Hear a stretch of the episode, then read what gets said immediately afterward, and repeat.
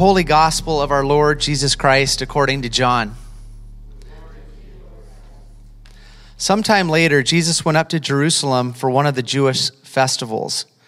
Now, there is in Jerusalem near the sheep gate a pool, which in Aramaic is called Bethesda, and which is surrounded by five covered colonnades. Here, a great number of disabled people used to lie the blind, the lame, the paralyzed. One who was there had been an invalid for 38 years. When Jesus saw him lying there and learned that he had been in this condition for a long time, he asked him, Do you want to get well? Sir, the invalid replied, I have no one to help me into the pool when the water is stirred.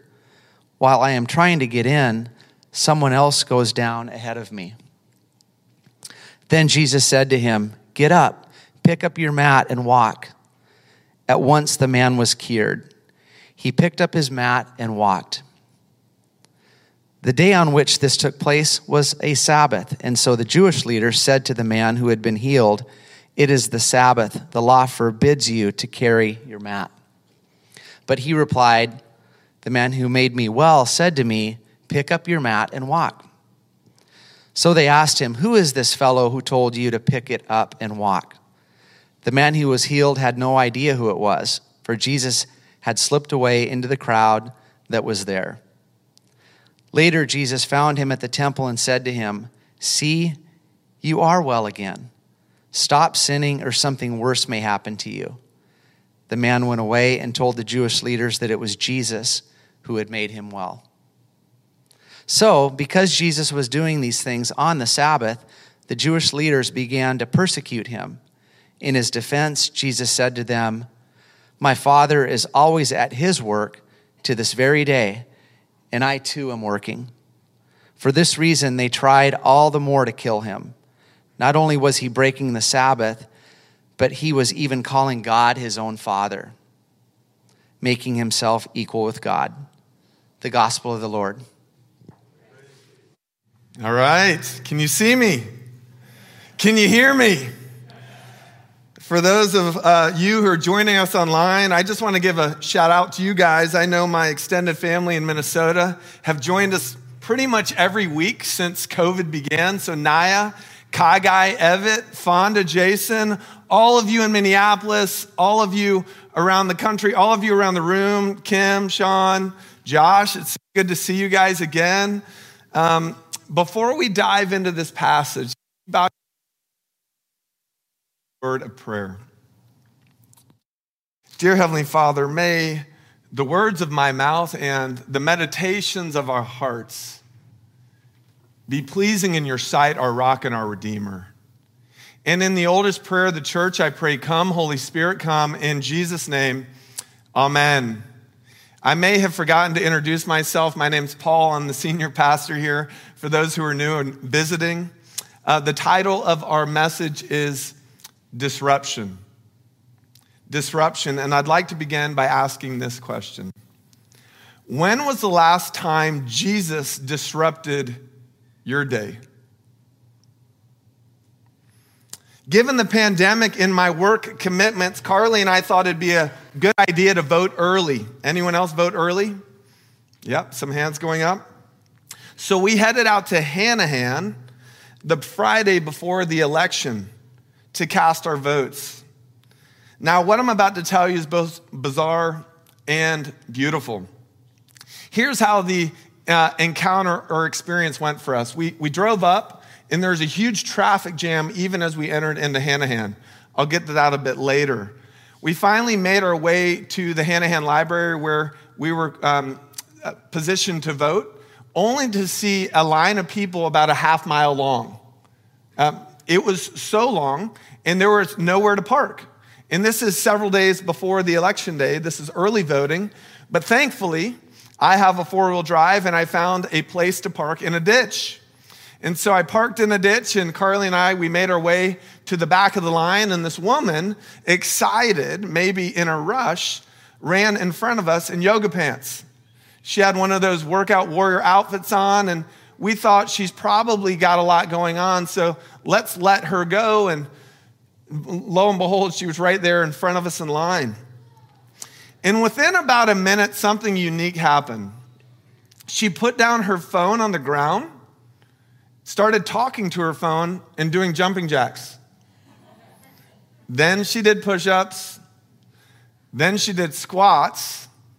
Then she did burpees. Anyone know what a burpee is? She started doing burpees. Yeah, she's talking to her phone this whole time. Meanwhile, this huge line keeps going further and further down and growing further behind us.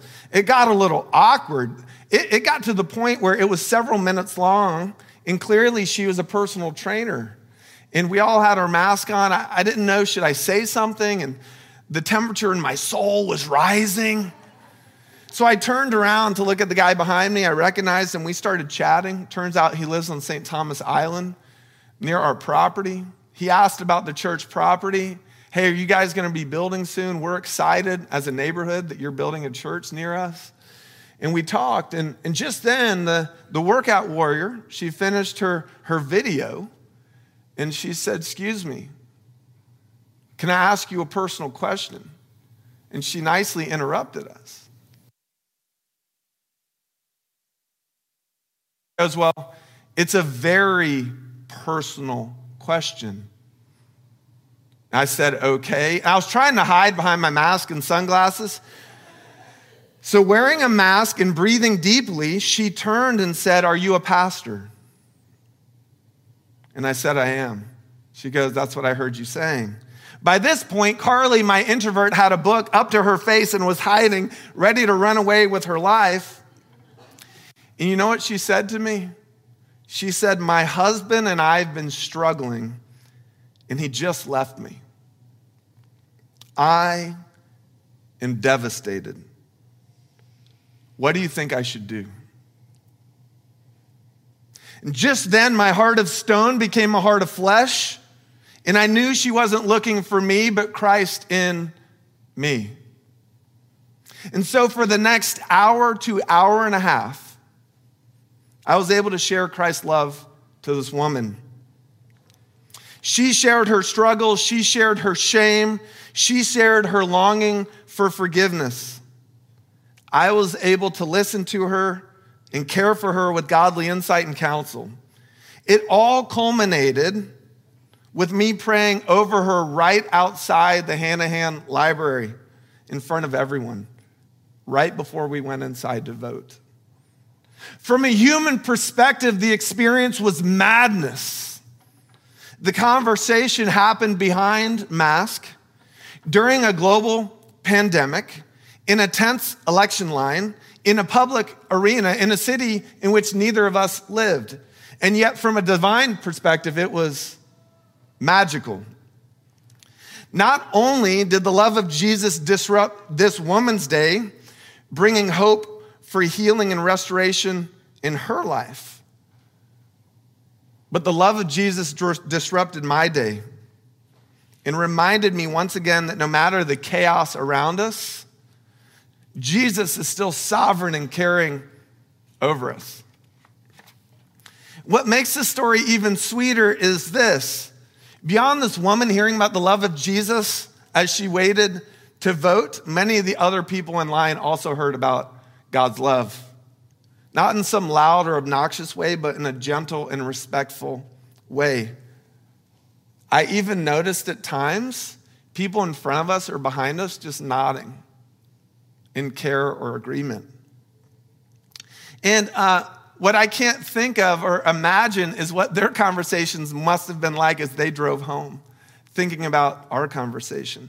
I share this story as an introduction, not to shine a light on me, but to shine a light on how God works, even in the chaos. Over and over again in life, I've seen this truth played out. And it's the big idea for us today. The love of Jesus is wildly disruptive to reach any person on any day. Let me repeat that. The love of Jesus is wildly disruptive in order to reach any person on any day. Let's unpack that, shall we? Point one the love of Jesus is wildly disruptive in order to reach any person. Our passage begins sometime later. Jesus went up to Jerusalem for one of the Jewish festivals. Now, there is in Jerusalem near the sheep gate a pool, which in Aramaic is called Bethesda, which is surrounded by five colored colonnades. Here, a great number of disabled people used to lie the blind, the lame, the paralyzed. So, Gabby, Lily, a little background on our passage today. Here, Jesus is a young but popular rabbi, and he's making his way to Jerusalem. He's already performed several miracles and quietly shared that he is the coming Messiah, the long awaited Christ. And he's already begun to cross different barriers racial, social, economic to bring this good news of God's love to all people. And here we see Jesus travel to this huge urban pool. How big was this pool? Some historians think, Andrew, that it was the size of two football fields, that big. And many in that day believed that it had healing powers. And yet, the picture we read about is gut wrenching, right? This was not a pool full of floaties or laughter or little kids. It was more like an open air hospital ward where hundreds of chronically ill people would gather hoping for a miracle. The idea was if the waters began to stir, uh, reportedly because of a divine intervention, and you were the first to get in, you'd be healed. So here lay hundreds, literally hundreds of people, some of the most broken people in the world the blind, the lame, the sick. And in walks Jesus, disruption. In the words of F.D. Bruner, Jesus did not go to the palace or to the places of mass appeal in the city, but to the major place of need in the city. And our passage continues one who has been there invalid for 38 years, excuse me, invalid for 38 years. When Jesus saw him lying there and learned he'd been in this condition for a long time, he asked him, Do you want to get well? Sir, the invalid replied, I have no one to help me into the pool when the water is stirred. While I'm trying to get in, someone else goes down ahead of me. And Jesus said to him, Get up, pick up your mat, and walk. And at once the man was cured. He picked up his mat and he walked. Note the object of Jesus' love here. A man who been crippled and laying there for how many years? 38 years. We can only imagine the physical agony this man endured every day a struggle to eat, drink, get dressed, and get to the pool. 38 years. And note the action of Jesus' love. Jesus, Jesus saw him. Perhaps the only person to do so in years. Jesus learned of his condition, perhaps the only person to care about him in years. Jesus asked him, perhaps the only person to pursue him in years. Disruption. And what exactly does Jesus ask him? He asked, Do you want to get well? At first, this may seem like an antagonistic question, right? But actually, Jesus' question in very presence is a demonstration of honor and love. Jesus was seeking to awaken this man's heart, appealing to his very dignity and exposing his desire. And desire, Brian, or longing or thirst is the fertile soil in the Bible in which God's love takes root, isn't it? One author puts it like this Christianity begins with an invitation to desire. Jesus provokes it. He provokes desire, he awakens it, he heightens it. Christianity has nothing to say to the person who is completely happy with the way things are. Its message is for those who hunger and thirst, for those who desire life as it's meant to be. Christianity refuses to budge from the fact that man was made for pleasure, his beginning and end is paradise, and that the goal of living is to find life. And so Jesus asked, Do you want to get well? Do you want to be made whole? Or are you fine living the life you've come to know, in all of its familiarity and brokenness, disruption. It's the same question he's ultimately asking each one of us today. Do you want to get well? Sometimes it means physical healing, but the question is really meant to penetrate the very essence of our persons and in whom or what we're finding our worth. Are you ready to be forgiven from the guilt you've carried from that decision years ago? Are you ready to be healed from the shame you've carried from that rejection or abuse from decades ago? Are you ready to be freed from that addiction that has battered and bruised you week after week, year after year? Jesus is willing and able to free you today. To the man in our story, he says, Get up, pick up your mat, and walk. And he later tells the man these words See, you are well again, stop sinning, or something worse may happen to you, indicating that with freedom in Christ comes responsibility in life. Friends, no matter who you are or where you're from, hear this good news. The love of Jesus is wildly disruptive, and it's available to you today. This leads me to point two. The love of Jesus is wildly disruptive in order to reach any person on any day. Now, when someone's healed, you would expect a grand celebration, right, Scott? Right, others? Just last week, when I came to our 11 a.m. outdoor service that we hold under the building, so we're protected from the weather, I noticed our own Dee Dee Malley was standing there behind our welcome table, smiling and waving at people. Now, here's what's crazy about Dee Dee standing there smiling and waving at people. Dee Dee has been struggling with excruciating back pain for years. She's told me she's gotten injection after injection to ease the pain to get relief. In fact, the last time I saw Dee Dee uh, at a worship service, she was barely able to get out of her car and get into a seat. Fast forward to last week when she's behind the welcome table and waving. When I asked her, Dee Dee, how you doing? She shared that she had had surgery and she felt better. And she didn't just share it with a smile. You know what Dee Dee did? She said, I feel real good. And she started doing this. I feel real good. And I'm thinking, Dee Dee, don't hurt yourself. She's like, she starts dancing like this, right? There's a celebration. You know what I did? I just mirrored her. I started dancing too, because when, when someone's healed, there's a celebration, right? Well, the Jewish leaders in our passage did not love the man uh, and celebrate his healing like we celebrated Dee's healing. Why? Because they'd become so uptight and legalistic about their faith that they thought the man carrying his mat on the Sabbath, let alone being healed on the Sabbath, was not okay. In fact, by that point in history, the Jewish leaders had gone to such great lengths to protect the Sabbath or God's day of rest that they had added an extra 39 laws to Scripture to keep people from working. And some of these laws were really over the top. For instance, you were not allowed to carry anything on the Sabbath. And even more than that, I read that you're not even allowed to look at a mirror during the Sabbath. Why, Brandon, you ask?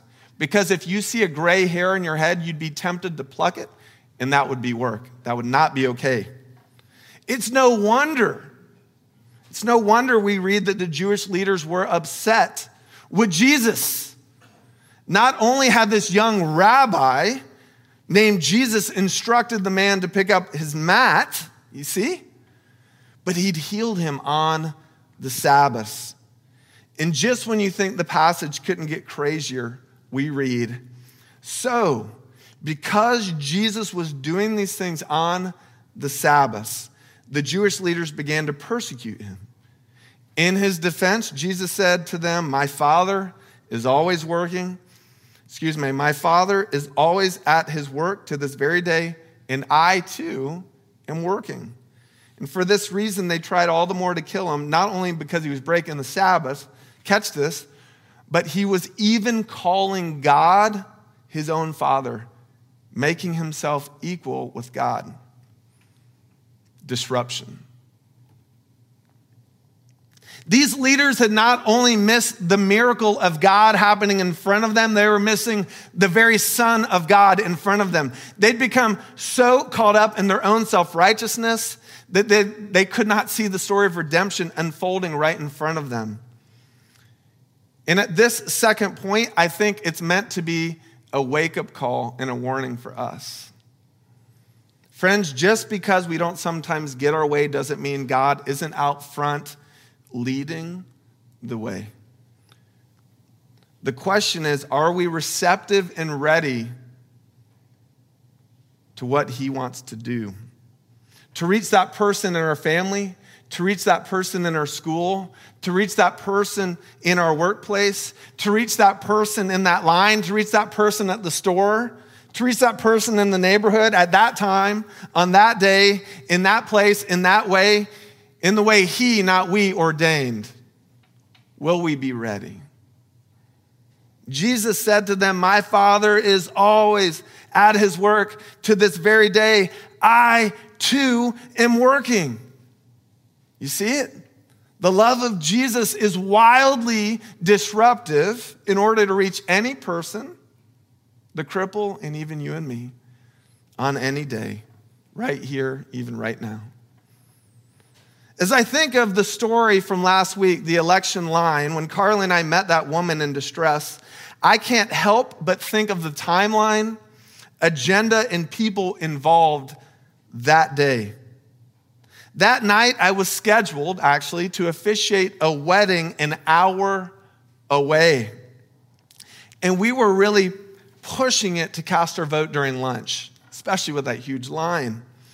Looking back, it's especially interesting to note that we were held up an extra 20 minutes on our way to vote because a train got stuck on the tracks right in front of us, blocking our path to the Hanahan Library.